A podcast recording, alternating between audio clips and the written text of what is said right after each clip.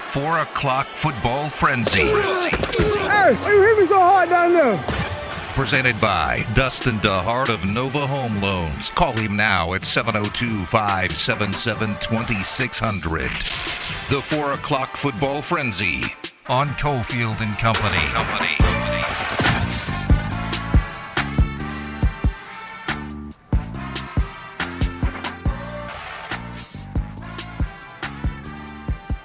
All right, ton of football coming up this hour. Caleb Herring in about 20 minutes, former UNLV quarterback, breaking down the uh, UNLV opener in the season on the way, and some Mountain West talk as well. Also get into Cam Newton, and if Cam can still play in the NFL. Want to remind you, uh, awesome event coming up in an hour, five to six thirty across town. We're at Rampart right now in Summerlin, but if you go over to Henderson, North Gibson, Henderson, Ford Country, Darren Millard hanging out, meet and greet, and Shea Theodore. So Darren's cool. He's one of our great hosts on Fox Sports uh, Las Vegas. But Shea Theodore is going to be out there 90 minutes. So if you're uh, on this side of town, get the hell over to the east side of town. Hey, it's your lucky day if you're on the east side in Henderson, North Gibson, 280 North Gibson, Ford Country, Shea Theodore, the Golden Knight.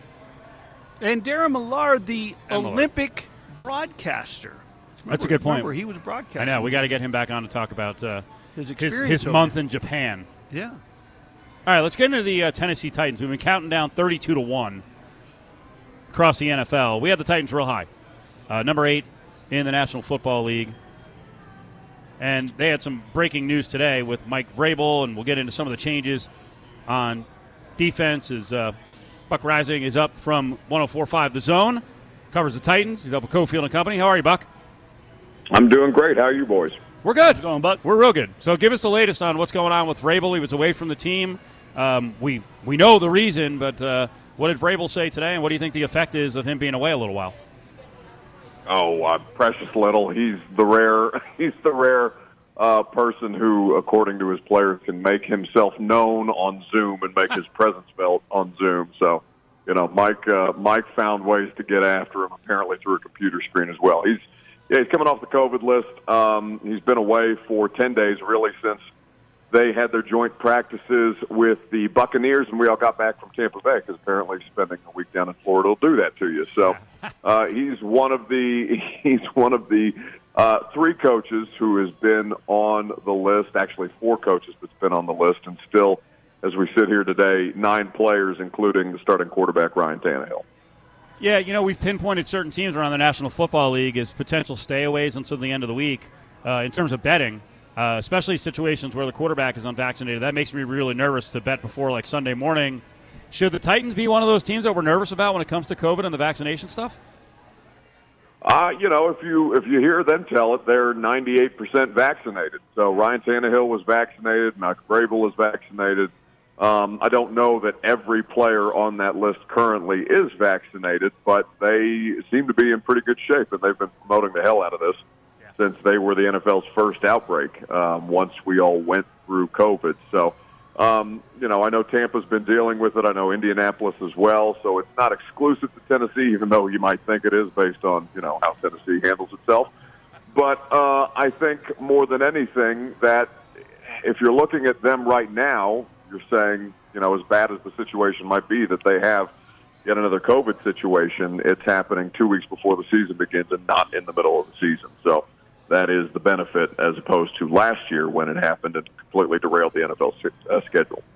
And you know, Buck, I mean that that is a point to make though, because like last year here in Las Vegas with Jon Gruden, he kept using the same phrase "crush the virus." We're going to beat this thing. We got to do this. We got to do that. And the next thing you know, they're at the Darren Waller Foundation, maskless, throwing balls out to Yeah. the fans, or doing this or doing that. And every week it was something different. Someone's going shoe shopping after the mall closes, whatever it was. Bottom line is, it, there it's in a sense, quote unquote, repeat offenders. At the beginning of this training camp, Jon said, you know, we were one of the highest fined ones. He was a fined coach. The fact remains is that we are far from removed from this pandemic. We are improved and we're open and we're masked and vaccines and so on and so forth. Is it worrisome at all, though, that the outbreak outbreak they experienced last year that they're even having to go through this at, at such a large extent. It's it, yes, you might expect it, or you're not. Tennessee's not the only team, but at the same token, with the with the seriousness and the extent that it dealt with last year, that is going through it all over again. Is there a sense among the media that there's recklessness, that there's maybe they're treating it nonchalant, or is it just some uh, happenstance? You know, I mean, I think what it comes down to is uh, there was they were they were fined pretty significantly last year as a result, but it was a situation where the NFL did their review. They found that they had they had committed some offenses, whether it's not wearing masks, and this is last year, but not wearing masks in the facility, not following the proper social distancing protocols, and things like the cold tub, things that you know every NFL team was doing, but because they had the first outbreak, they were the ones to go through it, get fined. But it was never as serious as the initial reports were making out to be. You know, we, we had Mike Florio on local radio down here talking about, you know, $10 million and a couple of first round draft picks and a potential year long suspension for Mike Vrabel and Jon Robinson. Of course, none of that actually came to fruition. So, I mean, there is, there is some, they should be viewed uh, to a degree skeptically because it is them, again, that's having this. But given that the circumstances between the original COVID virus, or at least first round of COVID, and now this Delta variant that basically changes how the infection spread, you know, you go to Florida for a week, you travel as a team, you go out to dinner and things of that nature, and it all comes back up again. It's pretty. It seems pretty standard. It just this one has a a larger reach than most other teams seemingly have. It's not to the extent last year where there was 22 uh, players and coaches that were a part of the initial outbreak. I do think they've learned from that particular experience because Jon Robinson, uh, the general manager here, takes it incredibly seriously because of what happened last year. He's been very, very heavy on pushing the vaccinations, uh, considering that Tennessee started as one of the least vaccinated teams. Talking about the Titans, Buck Reising works for uh, 104.5 The Zone in Nashville. All right, let's talk about some of the changes. Julio Jones in, Corey Davis out upgrade, downgrade, about the same? Well, they're paid the same, and I've seen less of Julio Jones than I have of Corey Davis simply because Julio doesn't practice. But that's been that's been the case in Atlanta famously for the past two seasons. So you know his availability is a serious question. It's something that kind of hovers over him. It's why his market seemed to be as tepid as it actually was when they got him for a uh, second round pick uh, and change. So, you know, in principle, it's an upgrade because Corey Davis really didn't get rolling until last season. But it's helped by the fact that he won't be the only option here with A.J. Brown, Derrick Henry, and a couple other pieces as well. Jonnu Smith, big loss of tight end, at least uh, by the price, because the pa- uh, Patriots went crazy in uh, getting him from the Titans. Firkser, and then what else do they have a tight end? Uh, just a bunch of dudes. Uh, you know, the the odd MyCole Pruitt, who was on their team last year, Luke Stocker, who famously had a fourth and two carry uh, before he ended up with the Falcons. On the goal line here in Tennessee, when Matt LaFleur, the now head coach of the Green Bay Packers, was the offensive coordinator here, they ended up losing a game because Luke Stocker hasn't had a carry since high school.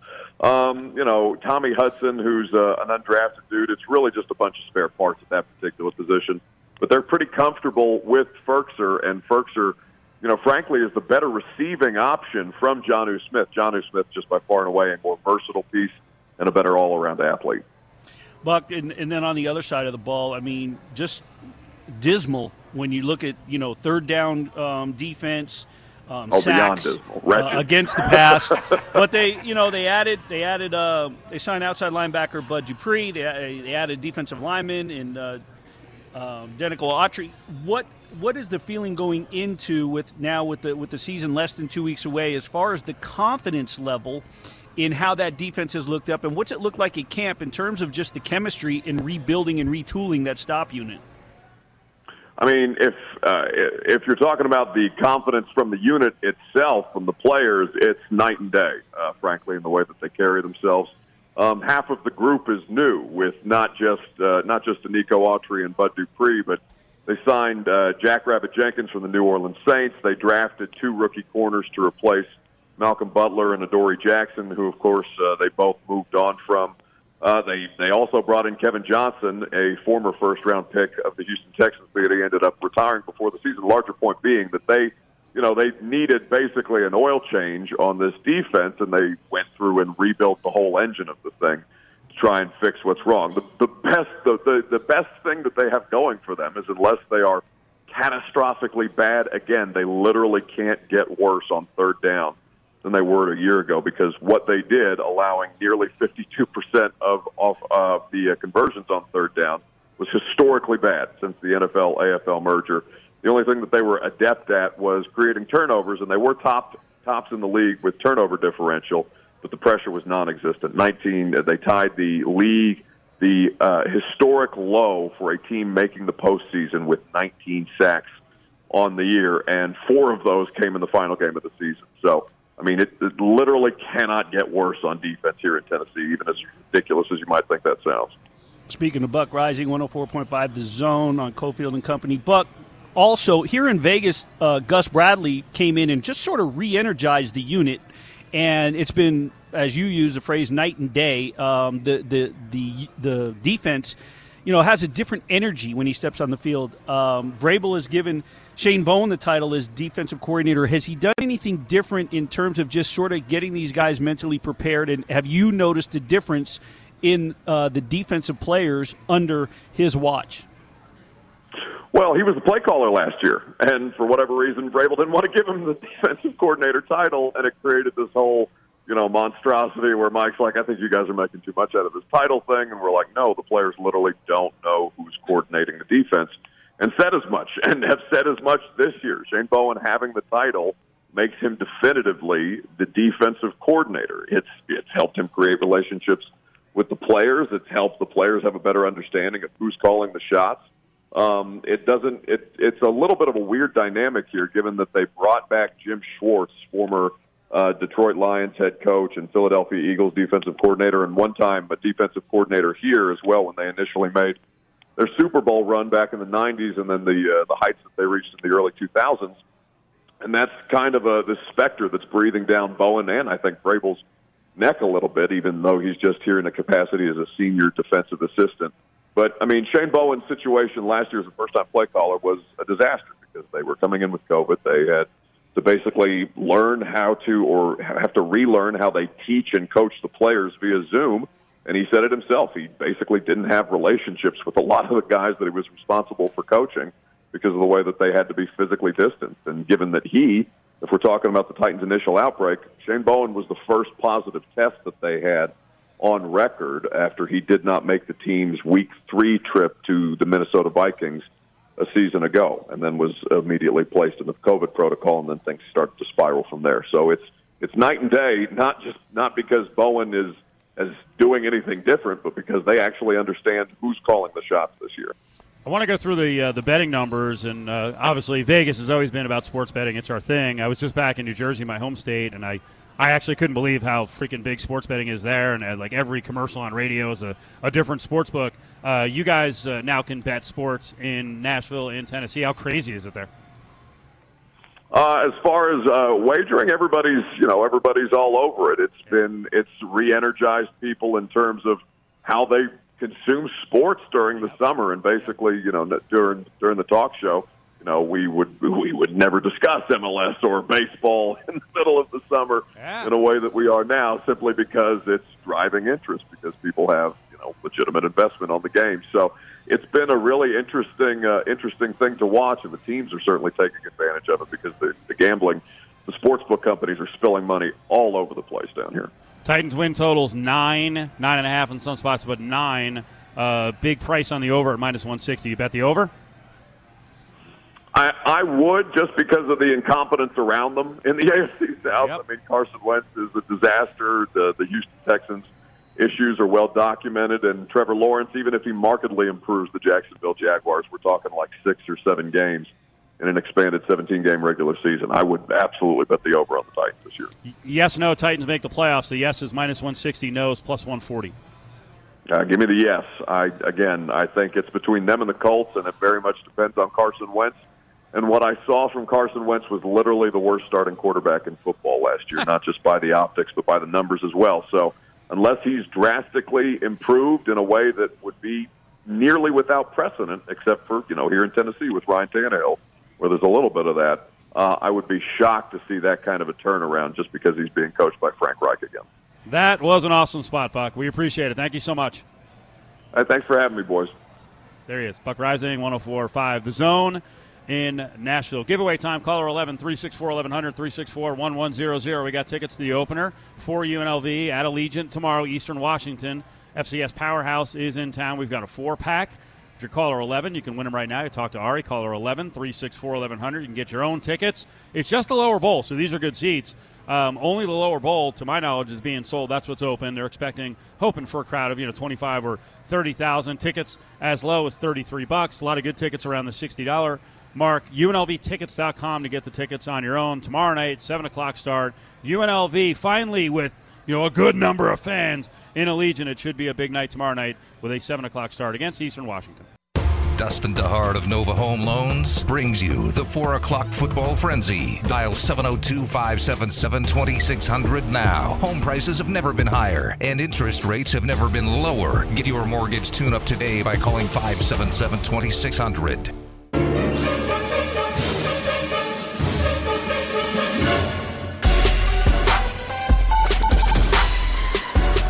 I'm still a little surprised they let him go because it's not like they're paying him an exorbitant amount of money for a quarterback. But I don't think Cam is cut out to be the backup.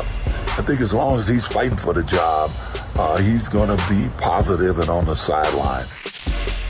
Hanging at the Rampart Race and Sportsbook, it's Cofield and Company.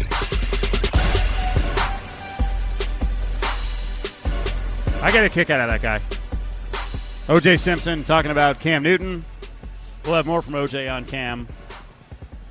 But yeah, Cam has gone from the Patriots. We'll see if he lands somewhere else. We'll find out in a minute here if Caleb Herring believes that Cam can still play in the National Football League. So we just gave away tickets to the UNLV game tomorrow night against Eastern Washington. We're here at Rampart in the sports book. We've got more tickets. So if you're on the west side of town, if you're you know, driving up Summerlin Parkway, whatever, getting home from work later on. If you're in the area, stop by, see us. Willie and I have tickets for the game tomorrow night against Eastern Washington. Caleb Herring is up here on this uh, Wednesday. What's up, Caleb? What's up, guys? How you doing? You enjoying yourselves out there? Uh, we're having a good time. We're having a good time. How you doing? I'm doing good. You know, I'm doing good. Could be could be a little better. I'm getting excited about kicking off the season next uh, tomorrow night, actually, and uh, kicking things off with UNLV football and getting college really going in week one. So I'm excited. It's that time of anticipation, you know, like things are things are finally coming to a head. First time with fans in the Allegiant on a, on a massive scale, so I'm really excited about it. And like you said, first time at Allegiant with lots of fans. Only restriction is you got to wear a mask. Those are the rules. Raiders rules are different. UNLV games, vaxxed or unvaxxed, you can get in, but you got to wear a mask. Um, I know last night off the air you were, I don't even know if the word is lamenting. We were talking about the UNLV community, the football community, and the energy around the football program sometimes. And right now is a time to jump on board. Yeah, you want to be a part of the swell, right? Like you want to get be a part of the, the growth and, and really get that connection and form that connection in the community to the program. Um, because you watch the, the stones get laid, so to speak. You watch the foundation foundation get into place. I think you're at on the cusp of, of turning a corner. I think uh, the the fan support, not only you know with the momentum in a game, in an individual game, I think the community support at the right time overall for the program could be a, you know a little bit of a boost to help achieve that next level. You know, it's it's one thing to have Allegiant and have a stadium that's nice uh, on you know on, on on on a national stage for the world to see, uh, but it's another thing to have the community support on display as well. Um, to go along with that nice stadium and to see, you know, a packed house and to see fans going crazy for their team and and to, to be able to market school spirit, so to speak. And that's, that's another thing about building a college program. The, the, the, the big difference, I think, as, as a spectator of college and professional sports is, you know, the professional sports are about the production and about the team and the franchise and marketing the players. I think in, in, at the college level, there's so much more about the community, whether it's the university itself, the town the university is in, or, or the, the student section and things like that, that the fandom plays a, a big part in and how far the, the, the atmosphere or the community can grow and develop. So I think this is the perfect time if you're a fan of UNLV to get on board. You know, the tickets are, a lot cheaper to get in the Allegiant than, you know, to go to a Raiders game. You can be a part of building the program and, and, and bring your enthusiasm out for the program in support of it and watch it grow and, and hopefully grow into something special. Caleb, you've been there before in this town. You've been night before an opener. Um, you know, and obviously we don't know who's starting. We don't know if Marcus has actually let them know, and everybody's and they're keeping the maybe the the the three main people in that conversation are keeping it hush hush. We don't know if the starter knows, but the, the potential starters, what's going through their mind the night before in Las Vegas, knowing the pro, not problems, but just the, the, the, the you know the struggles this program has had to get off the ground, but at the same time, you're trying to build your own excitement, like you said. You're trying to build that, you know, enjoy the uh, the uh, the anticipation for the first game of the season. I mean, it starts when you're a little kid in Pop Warner, and then going to high school, and then now in college. The night before, what's going through these guys' minds, the, the, the potential starting quarterbacks, and what are they going through, and, and how did how did you sort of approach that and, and ease into opening night? Well, I think the first part is, you know, individually, I can't speak exactly what's on their mind because everybody's different, right? I, I would say that what you hope is on their minds, whether they know they're the starter or not. I, I think personally at this point, Coach Arroyo and the staff, and like you said, the important people, the players themselves probably know who's going to be taking those first steps at this point already, right? So um, I, I'd say that first. But if, even if they didn't know, whoever takes those first snaps or whoever anticipates taking those first snaps has to have the mindset that if I do take the first snap, it's going to be right, right? Like I, they're going to be right for letting me get those first snaps, and I'm going to show them why. And like you said, this is what you've you've you've wanted for your entire career, for for the most part. When growing up in Pop Warner through your high school career and things like that, is to be starting for a Division One program that's a that's a check mark on any player with aspirations goal list. With I want to start for Division One program, you do that. You want to make sure you hold on to it. And from having a starting job taken away from me, I know how much more I appreciate it. But you know, you'd hate to have to go through that hurdle, right? To to finally appreciate it. Hopefully, whoever takes the first snaps on Thursday night will absolutely understand that yes, there's gravity to it, but this is what you wanted. This is what you've been building towards your entire career to this point, and you want to seize that moment and take advantage of it not just for your own good, but for the good of the team, so that the team is confident going forward that you're the guy. And once the team can check that mark off and, and that distraction is no longer part of the media circus and the media swirls around the team, we know that this is the guy, then then we can open up and start start letting the thing fly around. So hopefully that's the mindset uh, of those guys in that room. If I take those first snaps, I got to make my coach right. I'm going to make sure the community understands that it wasn't a mistake and there's no need to second guess who the starting quarterback is from this moment forward. It'll be Doug Brumfield at quarterback, right? That's me. I, I mean, I, I, I, to my knowledge, I haven't seen anything official from the university at this point. Um, but to me, Doug Brumfield is the guy um, that I would go with. Um, I think the limitless. I think that not I, his potential right now as a raw talent and, and the things that he put on display at several points during the offseason, going back to spring ball, as well as in the limited time he played last year. I think I saw flashes of what could be the potential future of the program. Um, some things he's able to do with his feet as well that maybe weren't expected as a recruit because of his size, his lengthiness. Um, you wouldn't have expected him to be as effective running the ball. But he's got uh, some decent speed to him, and, and he's uh, able to affect the game uh, with the run, make him a little bit more dynamic, which, you know, you take every advantage you can get um, in this day and age. So I, I think it's Brumfield. I, I, I'd say with about 90% certainty, and that's, that's how much I'm going to go out on a limb, I guess, if you can call that, that Brumfield takes the first snaps.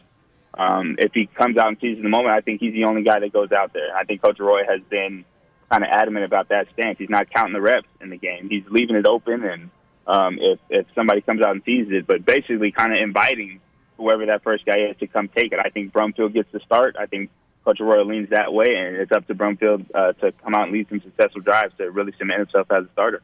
And for everyone out there who's really worked up about having a starter name before the game, Marcus Arroyo laid it out during his radio show last night. He's like, uh, tactically, I'm not going to tell you because it's actually a little bit of an advantage going into the game. They don't know if it's the lefty, the righty.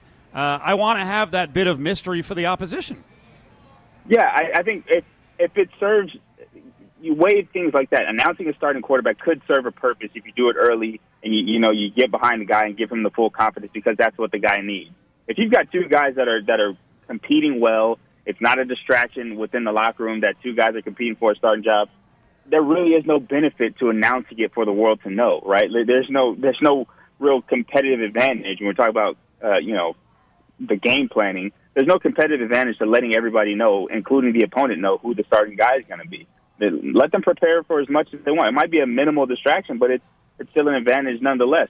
I think, and I, I've said this before, and talking to Coach Roy, I think he has a good idea. If not, uh, he's for sure he knows who's going to start on Thursday. Right? It's not it's not like he's this still you know in the process of deciding. I think he had every intention of the last week of camp knowing who the starter was going to be, and whether or not he needed to announce it was kind of up to how he wanted to handle the press. But he knows, and I, I'm I'm confident that the guys in the locker room know at this point, especially who's going to take the first snaps on Thursday, and that's no longer a distraction for the team. It's more of a distraction for the opponent, and I, I, I agree with that stance to some extent.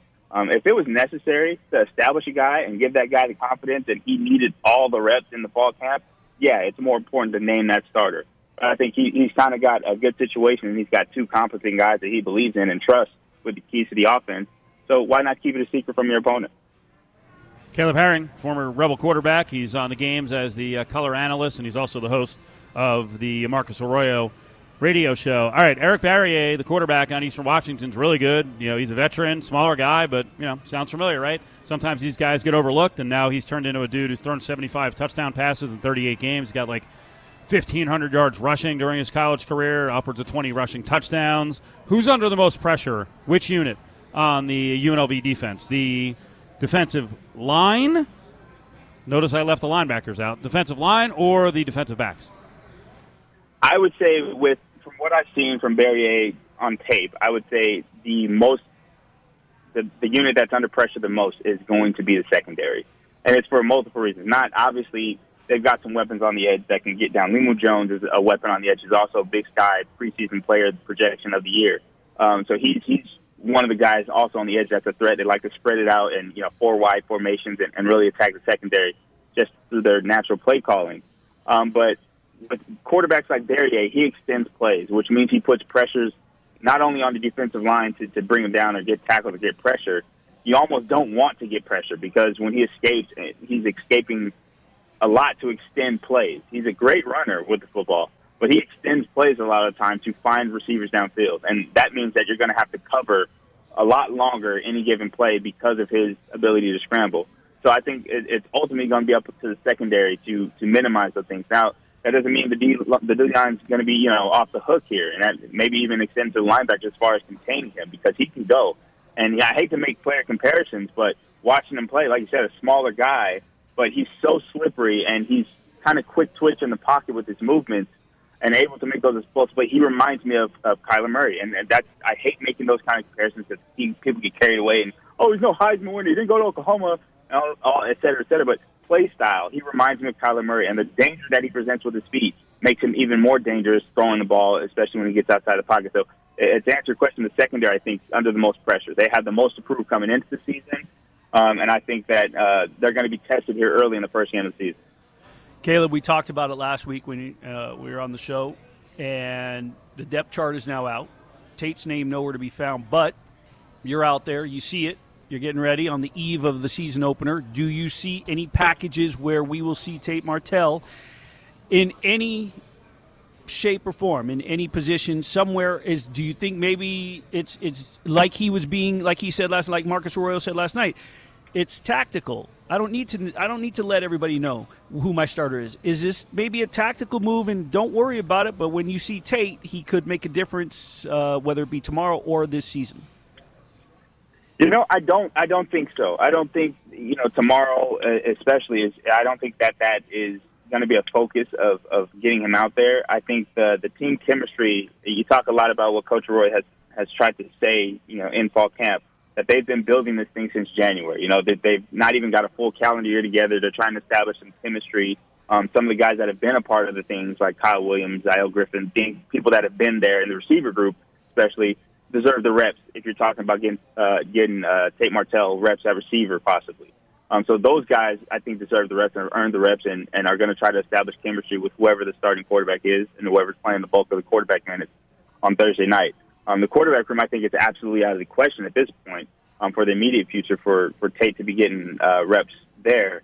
So I don't think, and if you look at the decision making as far as the walk on situation, you know, they had a scholarship to give, um, and they, they actually get granted that scholarship to the walk on kicker during fall camp. So um, they had a scholarship to give. If, if it was that urgent for the coaching staff to find a way to get Tate Martell involved and, and to make sure that he's, you know, an intrinsic part of the program, I think the decision and the thinking about behind him walking on, well, maybe a personal decision on his part. Also, I think the coaches probably had the same understanding that hey, we're going to kind of be cautious with how we commit to you in any capacity in our offensive scheming. We have a system. If you can fit into it, if you can compete um, in, in a, a natural way, then that works. But they're not going to force uh, a puzzle a, a puzzle piece into the puzzle that doesn't fit right now. And I think that's kind of where we'll see the Tate Martell story dwindle down as the season goes. Uh, they're going to focus on the guys that are ready to contribute right now and the guys that have put the, the full off season to work in and have the body of work to prove that they're they're ready to contribute to the team. Caleb, great spot. We'll hear more from Caleb tomorrow night. Pregame on uh, Learfield side starts at 6:30. The season's here, and actually, fans in Allegiant, it's very exciting as UNLV opens against Eastern Washington. Thanks, Caleb. Very excited. See you, Cal. Uh, see you guys after Thursday night. There you go. 6:30 start for the Learfield uh, pregame show. We'll also have an ESPN Las Vegas pregame right before that with uh, Magnum and Q on the call from the uh, concourse of Allegiant Stadium. We're hanging out at the Rampart in the sportsbook. Come on down. We've got a ton of tickets for the game. Stop on by, just ask, and uh, we should have enough to give out uh, before six o'clock. Just get here before six o'clock in the sportsbook. Remember, during football season, you put in any parlay card wager for 50 bucks or more, and you get your choice. You get a coupon to the deli for free chicken fingers, hamburger, or hot dog and fries. There are also bar specials that start up for football games beginning on September 9th with $2 draft beers, uh, 4 bucks on the cocktails, $15 on the buckets of beer. It's the Rampart Sportsbook. Want to be part of the show? Tweet at Steve Cofield or call 702 364 1100. We don't mess around when it comes to food. It's the Fat Pack on Cofield and Company. Brought to you by Nova Home Loans. You see a pair of laughing eyes, and suddenly you're sighing sighs. Well, this is perfect today. wrong, you string along Is it really National Cheese Pizza Day? No, it's coming up. It's coming up. Okay, that's on the 5th, right? Yes. That's on the 5th. Um, you know, I watch a lot of TikTok. So I have a bunch of people who are like keto junkies on there. And they, you know, they show you different recipes and food. And, you know, Willie's all, he's all jacked up. He's a weightlifter. Um, he's very much into healthy eating. And sometimes he's into carb loading. You sent over something about pizza boats. Yeah. And I've kind of seen the concept done with snacks, but I hadn't seen it done with pizza. We're talking about what coring out vegetables and then filling it basically with pizza toppings. Yeah, it's you know the I think a lot of the carbless Italian foods. You know, we saw it with uh, what they call it veggetti, when you take vegetables and spiral it, the spiral spaghetti. Um, or spaghetti squash. I don't have a problem with any of that. It's it's certainly not a, a substitute long term. I will occasionally do it depending on where my macros are, or where I'm eating, or what I'm doing, so on and so forth. But uh, so we are definitely my son and I, Jordan. We are uh, doing our cooking videos, which we've talked about on the show, and we are this Friday. We'll be filming for next week's video on Instagram. We are doing carbless pizza boats. Now, I found zucchini. You guys are doing portobello mushrooms. Yeah, so That's take, interesting. You take the big button and you scrape it clean, and we're going to take some uh, some marinara, layer it in there, and then I will take some like ground Italian, some really good Italian sausage, but already ground up, right? Ground Italian sausage, and I'll mix it with a little ground turkey, kind of fatten it up, and um, in terms of you know g- getting getting more product out of it, instead of just using straight pork. Uh, brown it. We'll use our pizza blend, which you love. Oh, yeah. We'll season it up good. We'll we'll layer that, and then we'll put uh, some mozzarella, and and then you could even throw some pepperoni on there if you want. But then you take the the portobello and you either put it in a grill, you could put it in your grill outside, or you could put it in the broiler, and you just let let Do it you till- grill it first? No. To get it a little crispy? I worry about the portobello not getting crisp enough with the stuff in it. No, no, no. It'll it'll all it'll all. it's, right. it's not going to taste like a like a pizza crust. You, the I idea, understand that. I just wonder about it being mushy. No, it won't the get- stuff's in there before you, you crisp it up. a No, the, the key to make sure that the, the, the button, the mushroom button, does not get mushy is to not put too much sauce. I learned the hard way the very first time I ever tried it. So the escape hatch with the pizza. Yeah, You so pick it up but, and boom. But but it's nice because you get the especially if you do it in the broiler or the or you got a really good grill because you get the cheese bubbly and browned and, and caramelizes and comes out good and and you know it's it's just a nice little substitute once in a while. It's not something like I said. I'm not. I am a I am a major proponent where I do not believe in going carb free. I it's just there are people out there that buy our seasonings that or that are following a fitness kick. All right, our good friend Adam Hill, low on the carbs. So we try to provide alternatives when we do the cooking videos. Me personally, I'm a carb fiend. I'm going to go lift heavy. I'm following it up with with a ton of carbs, white rice, pasta, so on and so forth, because I want the recovery. But these are options that we provide to, to, to give people an, an idea. And then we've stocked up on our seasonings. We're going to start selling gift packs for the holidays, so on and so forth. So Up next, we talk a little uh, pizza. Why not, right? Native New Yorker Dwayne Colucci, who's uh, running the book here at the Rampart, We'll uh, get his reaction and the better's reaction, too, to Cam Newton going bye bye and Mac Jones in for the Patriots. Look at some of the futures and also week one around the NFL. Join the conversation on Twitter at Cofield and Co. Listen, bro, there's not 32 guys better than me. Put it like that. So you're asking Where me, at? like, Where you at? bro? Top. I, am not 32. Cofield and Company is live at the Rampart Race and Sportsbook. Well, that was Cam Newton when his quarterbacking future was in jeopardy. It's in jeopardy again now, right? He was saying, ah, you know, I'm at least in the top 32. There's a lot of circumstances now that might put him outside the top 32. I'm not sure that anyone's going to bring him in as a backup. We'll get to that story and what's going to happen with the Patriots, and we'll bounce around the NFL. Dwayne Colucci runs things here at the Rampart Racing Sportsbook. It's Steve. It's Willie. What's up, Dwayne? what's up, Dwayne? What's going on, gentlemen? Enjoying the Racing Sportsbook over there? Of course, of we're, course. We're always enjoying it. The only problem for me is I, I, I'm looking for a line on Bishop Sycamore, and I just can't find one. Unfortunately, you're not going to find that. You have to talk. To, you got to talk to Chris Andrews about that, There you we can't find a line in everything else, that's for sure. This is beautiful. uh, I, I appreciate it, guys, and that's uh, you know it, it's what I take my pride in. Definitely my passion. That racing sportsbook over at the Rampart. I remember, you know, the old room. Maybe you guys remember. It was more like a social club, and now with video wall and everything, uh, you know, surrounding the beautiful buffet, the uh, clubhouse deli. It's just a fabulous facility, and uh, you know, I'm really proud to be affiliated with the Rampart and work there. Dwayne, tell us about the contest you have going on. You got the uh, Million Dollar Pro Football Frenzy. That's a free weekly contest, and you got the, the uh, Beat the Bookie contest is back. Yeah, to beat the bookie is very popular, guys, because everybody wants competition, and especially when you could beat me, you know, uh, everybody's looking to pick better than I could pick, and it's just more of a pride uh, contest. And you know, I make it difficult, guys. I really try. I don't just uh, you know fill in the blanks. I look at each game, I go over it, and you will be rewarded free slot play if you beat me. And the less people that get a, a slice of the pie, the more money you will get loaded onto your slot card. So, you know, there were a few weeks where there were very few people that were able to beat me, but yet they were very happy because they got a substantial free slot play loaded onto their Rampart Rewards card. And, you know, that's what we try to do. We want to make everybody as happy as possible over at the Rampart Casino. It's like a family atmosphere there, and the Beat the Bookie is very popular, guys. So this one's right up your alley. We were just talking pizza, and uh, National Cheese Pizza Day is coming up on Sunday. I know what you're going to say uh, about which state has the best pizza. Is there a is, is there a state that comes in second place that you actually have some respect for, aside from New York, for best pizza? Well, I tell you guys, you know, there's a there's a lot of different places that I've now tried on the West Coast, and Las Vegas is right there. You know, I've tried places in San Francisco, I've tried places in L.A., Arizona, and on the West Coast, and now, uh, you know, Las Vegas has some really, uh, you know, not exceptional pizza where I'll say like a John's of Bleecker Street in Manhattan.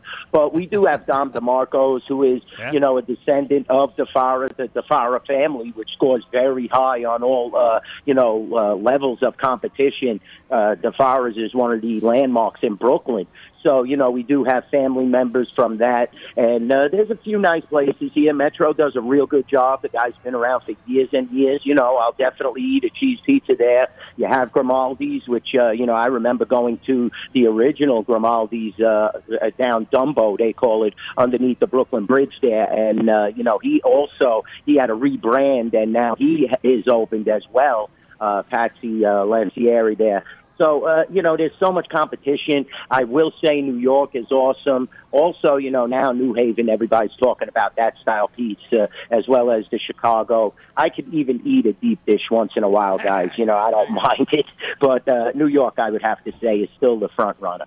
I 100% agree with you, Dwayne, as someone who was born in Manhattan in 69 but raised out here since 72. I was introduced to New York style pizza when Carmine brought the original villa out here to Las Vegas in the commercial center. So there's nothing better than that. And and and, and as a as a New York native and and a New York, uh, you know, when it comes to pizza. Um, my question is this because I have my own opinion on this, and some may disagree. But does pineapple belong on pizza? Yes or no? no, absolutely not. I'm not a big fan of the pineapple guys, so yep. I would definitely have to say no on that. But uh, you know, you bring up a fabulous point. Prior to that villa, I remember when I first moved here in about '93, and there were a few locations. It was really excellent pizza. I'll be honest with you. So you know, the cheese pie was just off the hook at Villa in '93, '94, '95. I remember there was a location on East Charleston even, and uh, yeah, that was really good. But no, uh, you know, I'm not a pineapple guy on pizza. Being Italian, we never really have uh, done that or partaked in that in my family. Nah, it sucks. I'm with you. It sucks. uh, let's. Uh, Dwayne Colucci's with us from the Rampart Racing Sportsbook. We're hanging out here on a Wednesday. Listen, I, I, am guessing so far betting wise for futures, there's not really been an impact of Cam Newton going bye bye and Mac Jones taking over. Um, are you seeing anything on that first game now? Mac Jones against Tua with the Dolphins and the Patriots. Well, they're still sitting guys at eighteen to one to uh, win the AFC Championship, and you know we we have taken some good future action on that team, just as a, a perception that Belichick will have them ready, and the performance of Mac Jones and Cam was even playing well in the preseason. So you know I'm not so really shocked about that, but I did think that Cam would have been around to at least start the yeah. season, and uh, you know I, I just find it that it seems like Belichick is putting all his eggs in one basket with Mac Jones. But, you know, the kid is definitely capable. He played for Nick Saban. We know that. He's just got a fabulous, fabulous college background. You know, I, I think he definitely can do it. It's just a matter of will he get enough protection? A lot of weird moves there, guys. You know, Sony Michel is gone now, too. And, uh, you know, transferring him to the Rams that were in need of a little running back support. There's been some weird maneuvers there, but uh, you know, still looking at it at the South Point and Rampart, we're sitting at uh, minus three, I believe. Yes, three and forty-four and a half uh, on New England, and uh, it's going to be interesting to see how that game plays out against a very tough divisional foe in uh, Miami. So, you know, uh, I, I think Mac Jones is capable, but I'm questioning some of those moves that New England has made. Other big move of the week is the venue change. So we got the Saints now playing in Jacksonville instead of New Orleans in the opener against the Packers. I mean, that's got to make that's a great home field. That's got to make at least a point and a half difference. I mean, you know, it's not like they're they're not going to the Packers, but you know, Jacksonville. You know, how many Saints fans can actually go over to Jacksonville? Yeah, yeah, that's definitely a, a strange uh, venue change, and definitely we had to make the adjustment. And uh, going over to Jacksonville from the Superdome, that's going to be interesting to see how that plays. Uh, I really don't feel that.